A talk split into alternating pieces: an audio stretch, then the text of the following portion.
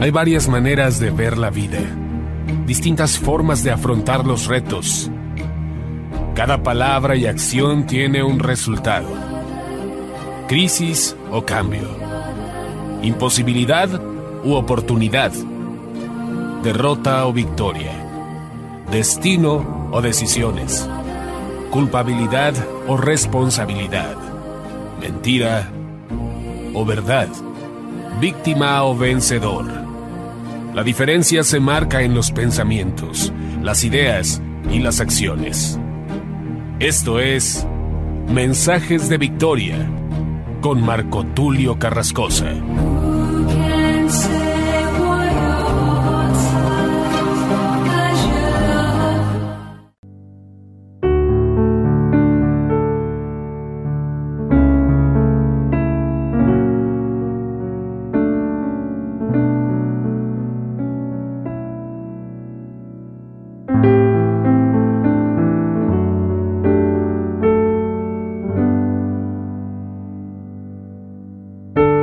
¿Qué tal? Amados hermanos y amigos, qué gusto saludarles nuevamente a través de la radio, a través de internet y poder compartirles un nuevo episodio de la serie La Paternidad de Dios. A este episodio número 42 lo he titulado Recomendaciones del Padre para sus hijos. Siempre se ha valorado una carta de un padre a su hijo, los consejos de nuestros padres, las recomendaciones, esa guianza que ellos nos han dado desde siempre. De hecho, no importa la edad, nuestros padres siempre nos darán un consejo, una guianza, pero sobre todo su amor nos llevará a tomar decisiones adecuadas. Mi padre siempre me decía, hijo, no hagas nada por obligación. Mi padre también me enseñó a entender que no todo el mundo o no toda la gente es sincera no todo el que te da la mano es amigo, no todo el que te da un abrazo, no todo el que te sonríe. Mi padre también decía que no le contara todos mis sueños o proyectos a aquellos que entre comillas eran amigos. Mi padre me decía, no todo se le cuenta a los amigos, no todo se le dice. Hay que cuidar los secretos, hay que cuidar lo más personal, lo más íntimo. Y estos consejos de mi padre sin duda alguna me ayudaron en muchas áreas. Sin embargo, el consejo de Dios es un consejo todavía aún mayor, mucho más alto, pero muchas veces la gente espera consejería de un psicólogo, de un médico, de un abogado, de un contador, de un tecnólogo, pero muy pocas veces acude a la palabra de Dios para recibir un consejo. Hay quienes piensan que la palabra de Dios tal vez no tiene una respuesta para todo. Por ahí decía alguien que en la Biblia no se hablaba acerca del aborto. Otros que piensan que en la Biblia no se habla de la droga o no se habla de muchas cuestiones. Entonces hay gente que piensa que la Biblia es un libro solamente para religiosos. Es un libro para gente cuadrada, para gente que no tiene visión para gente retrógrada, como dicen algunos analistas, sociólogos modernos, que han pervertido la verdad y la mentira la dicen como si fuese una verdad. En este sentido, a muchos les da vergüenza cargar una Biblia, a muchos les da vergüenza compartir el Evangelio. Hay muchos cristianos que prefieren compartir anuncios, compartir series de televisión, series que hoy pasan en Netflix o en algún otro medio de comunicación. Dicho sea de paso, es muy lamentable, es vergonzoso que hayan cristianos, que hayan personas que domingo a domingo acuden a un templo publicando esta serie que algunos están viendo en Netflix titulada Lucifer o hay otros que ahora mismo con esta nueva serie El juego del calamar comparten esto como si fuera cualquier programa. Esto habla del nivel de compromiso, del nivel de cristianismo de muchos. Otros que piensan que ir a la iglesia, o bien, corrijo, ir al templo, es lo más importante en la vida del creyente. Hay muchos que piensan que el congregarse en un templo es lo más relevante de la vida cristiana. Entonces reducen su vida cristiana a acudir los domingos a un templo, a escuchar el mensaje, a sonreírle a los hermanos que acuden al mismo templo, tratar de llevarse bien unos con otros, invitarlos a comer, a tomar un café, platicar un poco del trabajo y entonces reducen el compromiso de una vida cristiana con solamente convertirse en alguien miembro de un club. Es decir, la iglesia, la congregación, se ha venido a convertir en un club, pero no en un ejército de gente íntegra, de gente comprometida con Dios, que verdaderamente quiera transformar este mundo. Lo he dicho una y otra ocasión que esta falsa doctrina del rapto vino a hacer que la iglesia no se comprometiera con esta transformación. La mayoría de predicadores hoy en día predican acerca del fin de los tiempos, pero cuando viene lo serio de todo esto le dicen a los congregantes, a los miembros de su congregación, valga la redundancia, no se preocupen, para ese entonces nosotros ya estamos en las nubes con el Señor. Es por esto que muchos no se comprometen y piensan, si este mundo se pervierte, es el destino de todos. El que se quiera pervertir, que lo haga. El que se quiera perder, que lo haga. Nosotros nos vamos con el Señor en el rapto. Sin embargo, si verdaderamente existiera un rapto, y a ese arrebatamiento, a ese rapto, como muchos lo llaman, se van los que verdaderamente están comprometidos con Dios.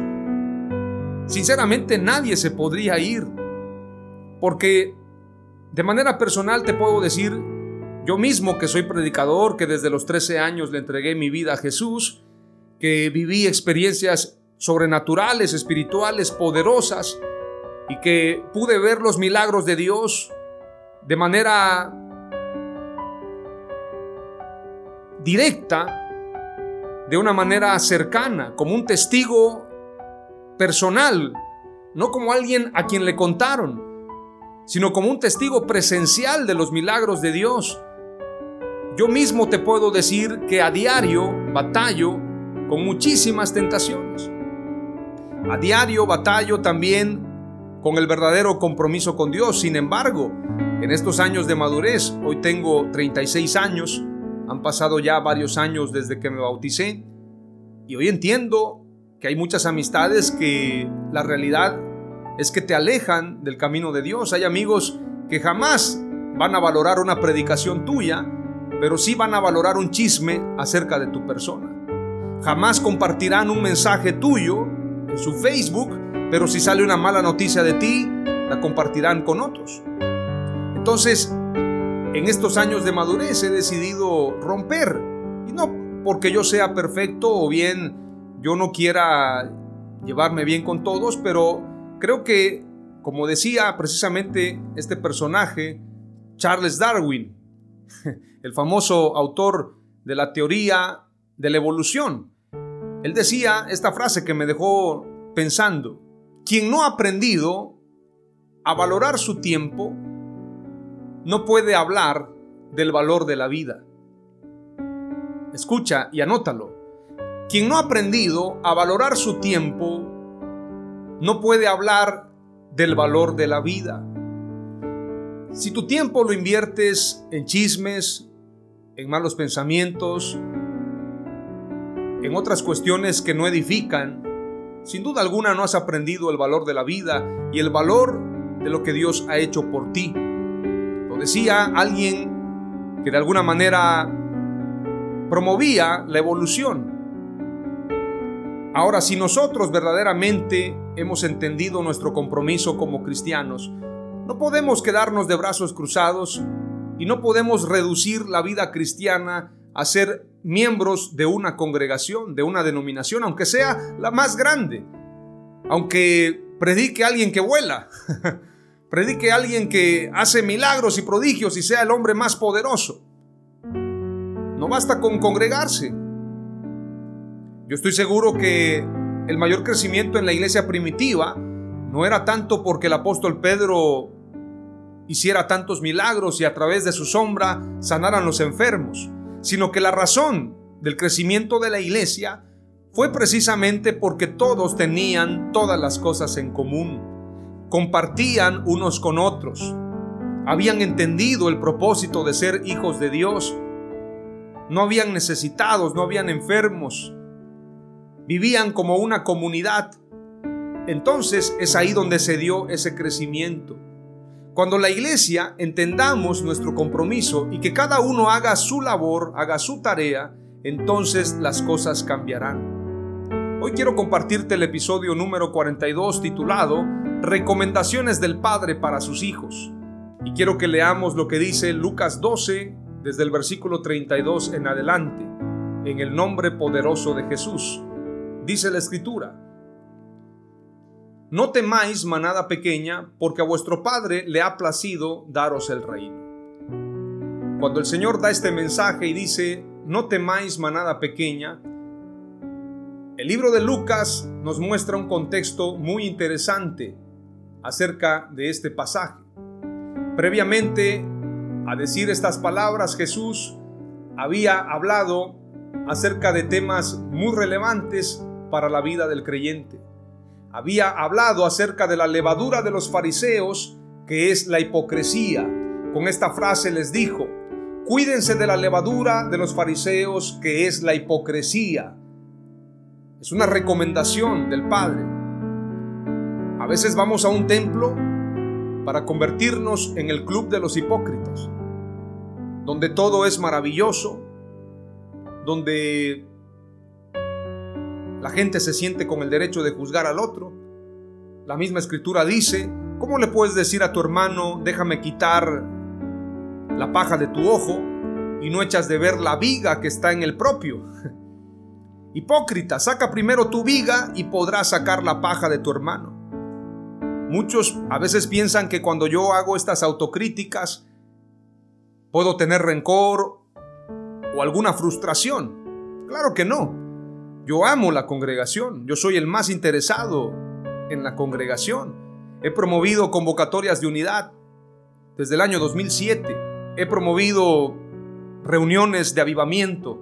He promovido reuniones de oración, reuniones donde el enfoque es la palabra, donde el enfoque es la predicación, donde el enfoque es la adoración. Jamás promoví una convocatoria para levantar un movimiento personal, porque trabajábamos con todos, bautistas, presbiterianos, apostólicos, neopentecostales, de todos los movimientos posibles. Sin embargo, de algo que me he dado cuenta es que hay mucha gente que prefiere estar encerrada en su hipocresía que verdaderamente estar bien con Dios. Y yo lo comento como una autocrítica, porque han pasado los años y hoy puedo darme cuenta, así como hay un catador de vinos que se da cuenta cuando un vino es fino y un vino que no es tan bueno. O bien alguien que conoce de perfumes también y sabe cuando un perfume es fino, es una esencia, y cuando un perfume es un perfume barato, es un perfume de mala calidad. De igual manera, he aprendido en estos años y no porque haya sido un crítico, sino verdaderamente he aprendido a saber cuando hay hipocresía y cuando no hay sinceridad. Lamentablemente, hoy en día la iglesia representa no lo genuino de Dios. La iglesia moderna representa hipocresía y esto dicho precisamente por la misma gente del mundo quien nos califica. La escritura dice que cuando los hombres hablan bien de nosotros es porque somos luz. Sean luz de los hombres para que los hombres glorifiquen a Dios por vuestras buenas obras. Pero hoy en día no se habla bien de la iglesia. Se habla de un trabajo mediocre, de un trabajo donde el enfoque es lo económico, el dinero, la fama, los títulos, los reconocimientos. Entonces, si la gente está observando todo eso, deberíamos de pensar si verdaderamente estamos haciendo la voluntad de Dios, si verdaderamente estamos cumpliendo con la gran comisión. Porque por un lado hablamos de crecimiento, pero por otro lado se están aprobando leyes contrarias a Dios, leyes contrarias a la vida misma, a la sociedad. Los números de pobreza extrema no disminuyen, el analfabetismo, la ignorancia. ¿Y cuántos problemas? La escritura dice que la iglesia primitiva tenía favor con el pueblo. Y teniendo favor con el pueblo, el Señor añadía cada día a su iglesia a los que habían de ser salvos. Entonces, debemos observar con detenimiento que cuando Jesús dijo, cuídense de la levadura de los fariseos, que es la hipocresía, se lo estaba diciendo a la iglesia. La hipocresía hoy en día ha leudado a las congregaciones. Se vive en una hipocresía impresionante. Se vive en una hipocresía tan grande que muchos prefieren cubrirse entre ellos y por esto hablan tanto de coberturas porque se encubren entre ellos, pero no se habla con transparencia para que verdaderamente nuestras obras estén delante de Dios. Entonces la hipocresía es un problema terrible para la iglesia moderna. También Jesús habló acerca de a quién se debe temer, porque hoy en día muchos le tienen miedo a la cobertura, al apóstol, al falso apóstol, al falso profeta, al líder de la denominación, al gobierno, pero no le tienen temor a Dios. Jesús dijo, yo les enseñaré a quién se debe temer. Amigos míos, yo les digo a ustedes que no deben temer a los que matan el cuerpo, pero más de eso no pueden hacer después. Yo les voy a enseñar a quién deben temer. Teman aquel que después de quitar la vida tiene el poder de arrojarlos en el infierno. Sí, a él ténganle miedo. Estas palabras de Jesús son directas, son frontales. Hoy en día en la iglesia se predican tantas cosas, pero no se habla de arrepentimiento. En el contexto de este pasaje de Lucas 12 también se da la confesión de fe en Jesús. Miren lo que dice Jesús. Yo les digo que a todo aquel que me confiese delante de los hombres, también el Hijo del Hombre lo confesará delante de los ángeles de Dios. Pero al que me niegue delante de los hombres, se le negará delante de los ángeles de Dios. Qué interesante lo que dice la Escritura. Toda palabra que se diga en contra del Hijo del Hombre será perdonada, pero toda blasfemia en contra del Espíritu Santo no será perdonada. Muchos piensan hoy en día que ser cristiano es congregarse en un templo, es ser miembro de una congregación, es tener comunión con un pastor. Piensan que con eso basta. Y tú ves sus Facebook y están llenos de porquería, llenos de basura. Si así está el Facebook, ¿cómo estará el corazón de esta persona? Si lo que publica en Facebook me habla de un cristiano tibio, y dicho sea de paso, muchos tocan instrumentos de alabanza o bien tocan instrumentos para alabar a Dios. Sin embargo, en su Facebook publican cualquier tontería. Están llenos de error. Su convivencia es con el pecado, pero no para transformar la vida de las personas, sino para convivir con ellos, para gozarse en esas reuniones. En este sentido, verdaderamente deberíamos reflexionar si estamos confesando a Dios o lo estamos negando con nuestros actos.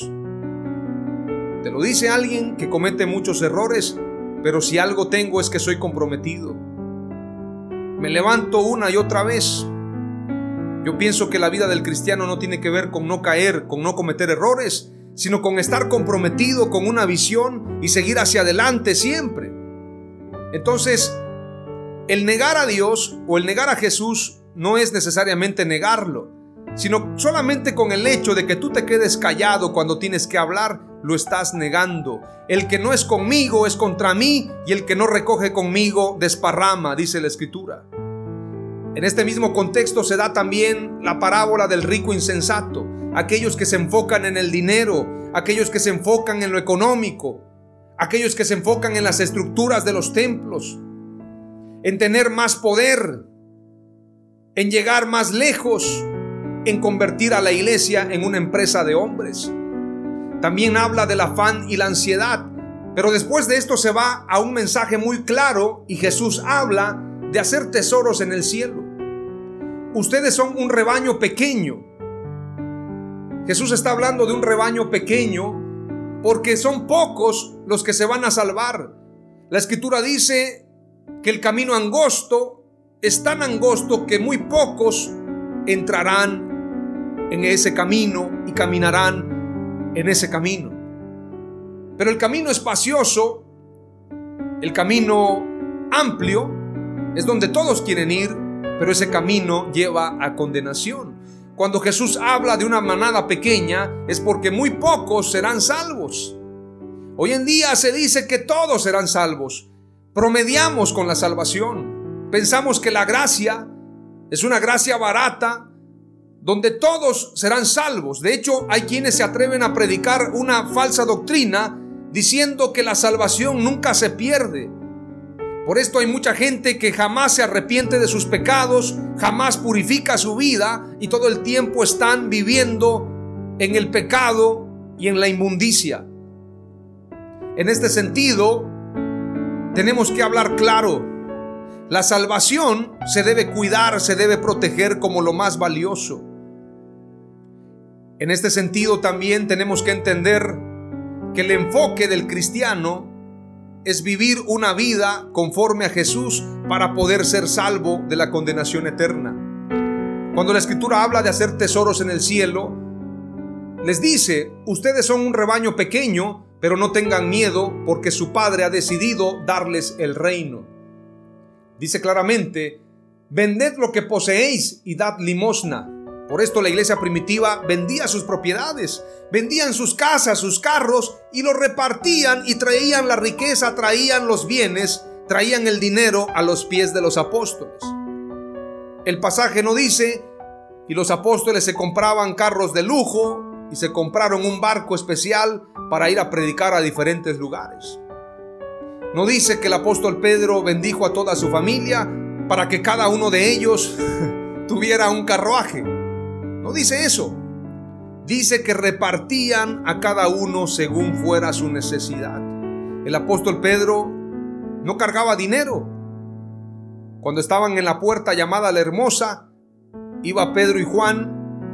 Y entonces cuando entraron, hubo un hombre que les pidió dinero. Y el apóstol Pedro dijo, no tengo oro ni plata, pero lo que tengo te doy. En el nombre de Jesús, levántate y anda. Jesús no cargaba dinero, puesto que cuando le pidieron el impuesto en el templo, tuvo que mandar a Pedro a pescar.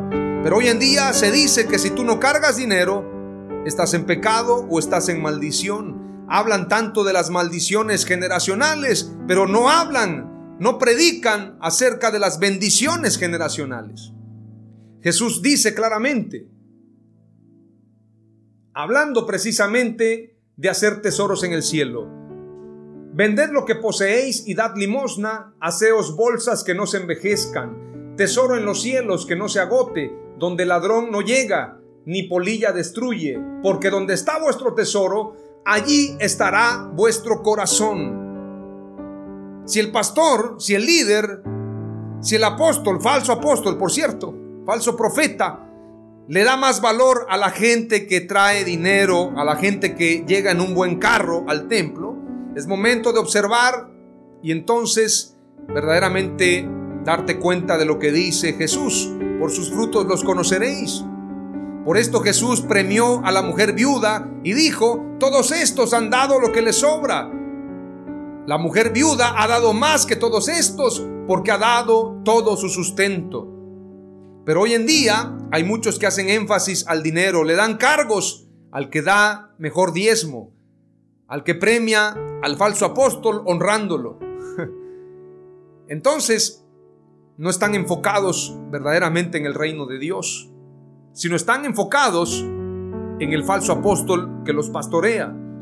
La escritura dice en el verso 36 del capítulo 12, estén ceñidos vuestros lomos y vuestras lámparas encendidas. Esto habla de estar ceñidos y estar fuertes para enfrentar toda esta corriente de maldad que ha de venir al mundo. Estar ceñidos los lomos es estar dispuestos a enfrentarse a toda esta ola de degradación moral que ha de venir al mundo. Y vuestras lámparas encendidas se refiere a vivir una vida conforme a la palabra de Dios y conforme al Espíritu Santo. Y vosotros sed semejantes a hombres que aguardan a que su Señor regrese de las bodas, para que cuando llegue y llame le abran enseguida. Es decir, que estemos atentos a quedar bien con quien tenemos que quedar bien. Y esto es con Jesús. Versículo 37 dice, Bienaventurados aquellos siervos a los cuales su Señor cuando venga halle velando. De cierto os digo que se ceñirá y hará que se sienten a la mesa y vendrá a servirles. ¡Wow! Será un momento glorioso donde Dios nos va a servir, donde Dios dirá, bienaventurados, vengan y disfruten del banquete.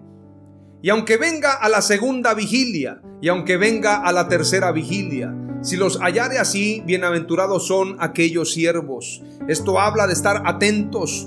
Esto habla de quitar el sueño y despertar. Despiértate tú que duermes y te alumbrará Cristo, dice la palabra, pero esta palabra no es para el inconverso, es para el cristiano. Despiértate iglesia que duermes y te alumbrará Cristo Jesús. También cuando el pasaje dice, he aquí yo estoy a la puerta y llamo, si alguno oyere mi voz y abriere la puerta, yo entraré a él y cenaré con él y él conmigo. Este pasaje no es para los inconversos, es para la iglesia. Puesto que el mensaje dice, escribe a la iglesia en Apocalipsis. He aquí yo estoy a la puerta y llamo. El Señor está llamándonos. ¿Qué vigilia es esta? Yo no lo sé si es la segunda, es la tercera pero el llamado de Dios está ahí presente. Pero sabed esto que si supiese el padre de familia a qué hora el ladrón había de venir, velaría ciertamente y no dejaría minar su casa. Es decir, no permitiría perder la salvación, perder lo más valioso. Porque cuando están entrando falsas doctrinas, estos son los verdaderos ladrones, los verdaderos salteadores, cuando la escritura dice que el ladrón no vino sino para hurtar, matar y destruir, no se refiere a Satanás, se refiere a los falsos maestros. Cuando tú estás atento a que no te roben, a que no minen tu casa, es estar atento a lo que se predica. Es ser un atalaya, un vigilante que denuncie lo que está mal, lo que está en error. Pero hoy en día muchos tienen temor, si digo esto, me van a cerrar las puertas, me van a condenar, ya no me van a hablar. ¿Tú crees que a Jesús le preocupó eso? Es más, cuando estaba predicando, uno de los apóstoles, me parece que fue el apóstol Pedro, le dijo, Señor, dures tu palabra, se están yendo. Jesús le dijo, ¿te quieres ir tú también? Te puedes ir. Aquí nadie está a la fuerza. El apóstol Pablo predicaba y también escribió, si yo busco agradar a los hombres, ya no soy siervo de Jesús. Saúl buscaba el aplauso y la fama de los hombres. David decía, no apartes de mí tu Santo Espíritu. ¿Cuál es tu enfoque? ¿Predicar la verdad? ¿Amar la verdad? ¿O decir, ama a tu prójimo? Ama a los hermanos? Ama a los falsos maestros? ¿Convive con ellos? Tómate un café. ¿O verdaderamente reprender esas obras y no ser partícipe con ellas? Porque cuando la escritura dice no seáis partícipes de sus malas obras, más bien reprendedlas, no se refiere a Halloween. Se refiere a las falsas doctrinas que se predican hoy en los templos como si fueran verdades. Esto es lo que tenemos que hacer y reprender la mentira. Dice la escritura, vosotros pues también estad preparados, porque a la hora que no penséis, el Hijo del Hombre vendrá. Cuando muchos piensen que ya todo está tranquilo, no sabemos cuándo, sin embargo, antes que Jesús venga, el anticristo aparecerá. Esto lo señala la escritura. Serán tiempos de apostasía, de tibieza espiritual, de perdición, y después vendrá Jesús. Por esto Jesús pregunta, ¿y cuando el Hijo del Hombre venga, hallará fe en la tierra? Es una gran pregunta. Hoy en día muchos confían más en una vacuna, confían más en los médicos que en el Dios Todopoderoso. Versículo 41 dice, entonces Pedro le dijo, Señor, ¿esta parábola es para nosotros o para todos?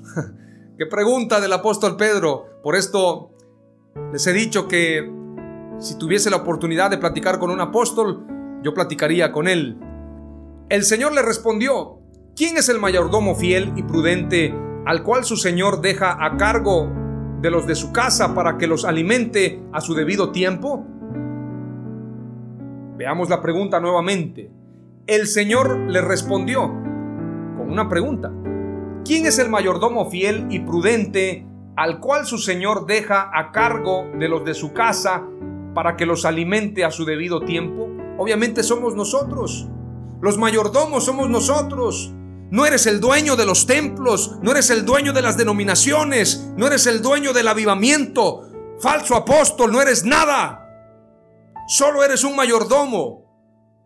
Y vas a dar cuentas a Dios como lo voy a hacer yo y todos. Que nadie se enseñoree de la iglesia, escribe el apóstol Pedro, el mismo que preguntó aquí. Escribe en una de sus cartas que nadie se enseñoree de la iglesia del Señor, porque vendrá el pastor de los pastores y pedirá cuentas. Aquellos que se enseñorean de la iglesia están en graves problemas, en gravísimos problemas diría yo. Dijo claramente Jesús, el mayordomo fiel y prudente. Mayordomo es aquel que no es dueño, no eres dueño, mi hermano, mi hermana.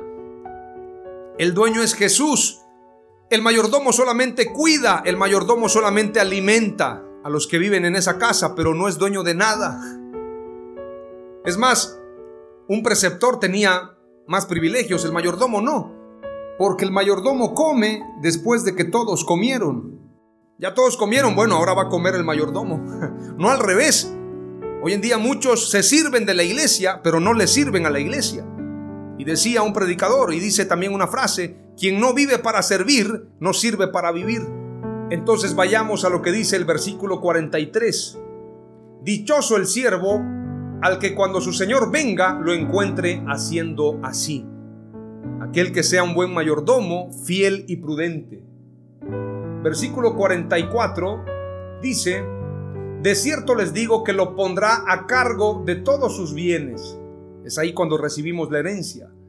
Pero si aquel siervo cree que su señor va a tardar y comienza a golpear a los criados y a las criadas, y a comer y beber y embriagarse, es exactamente la descripción de los falsos apóstoles y los falsos profetas. Se dedican a condenar a los inocentes, a golpear a los criados y a las criadas, a maltratar a la gente y a comer y beber, a disfrutar, a embriagarse de los éxitos. Éxitos que no son los éxitos de Dios, dicho sea de paso. El Señor de aquel siervo vendrá cuando éste menos lo espere y a una hora que no sabe. Esta palabra está muy fuerte. Y lo castigará duramente. No dice y lo castigará suavemente. Y lo castigará duramente y lo echará con los incrédulos. Es decir, el falso profeta, el falso apóstol, el mayordomo infiel, tendrá su parte con los incrédulos. ¡Qué terrible! Por esto la escritura dice, no os hagáis maestros muchos de vosotros para que no acarriéis mayor condenación. ¡Qué terrible! Y lo echará con los incrédulos, el siervo que a pesar de conocer la voluntad de su Señor, no se prepara para cumplirla, se hace acreedor de muchos azotes. Qué terrible. Pero el que se hace acreedor a recibir azotes sin conocer la voluntad de su Señor, esto es aquel que no tiene el conocimiento de la verdad, será azotado poco. Por esto la escritura habla de la doble condenación. Porque será mayor la condenación para un falso apóstol que para un pecador satánico. Qué terrible. Porque un satánico a lo mejor no conoce a Jesús, pero el que ya lo conoce, sabe su voluntad y no la hace, está en gravísimos problemas. Dice la escritura, y con esto termino, pero el que se hace acreedor a recibir azotes sin conocer la voluntad de su Señor, será azotado poco. Porque al que se le da mucho, también se le exigirá mucho, y al que se le confía mucho, se le pedirá más todavía. Esto es el preparativo para el siguiente episodio donde te hablaré precisamente del Padre y la parábola de los talentos. Aquellos que piensan que la predicación es solamente para unos cuantos. No, no, no, es para todos. La escritura dice precisamente que al que se le dio mucho, también se le exigirá mucho. Y al que se le confía mucho, se le pedirá más todavía. Al que se le dio poco, se le pedirá poco. Pero a nadie se le dio nada. Dios siempre entregó dones para todos. Así que todos daremos cuentas a Dios. Las cinco palabras clave del episodio número 42, titulado Recomendaciones del Padre para sus hijos, son, en medio de persecución e hipocresía, el Padre dice, no temas. Número 2, a Dios le plació dar su reino a su manada pequeña. Número 3, donde esté tu tesoro, ahí estará tu corazón. Número 4, debemos estar ceñidos y muy despiertos. Y número 5, Dios juzgará a todos sus hijos y siervos. En el nombre de Jesús. Amén. Aleluya.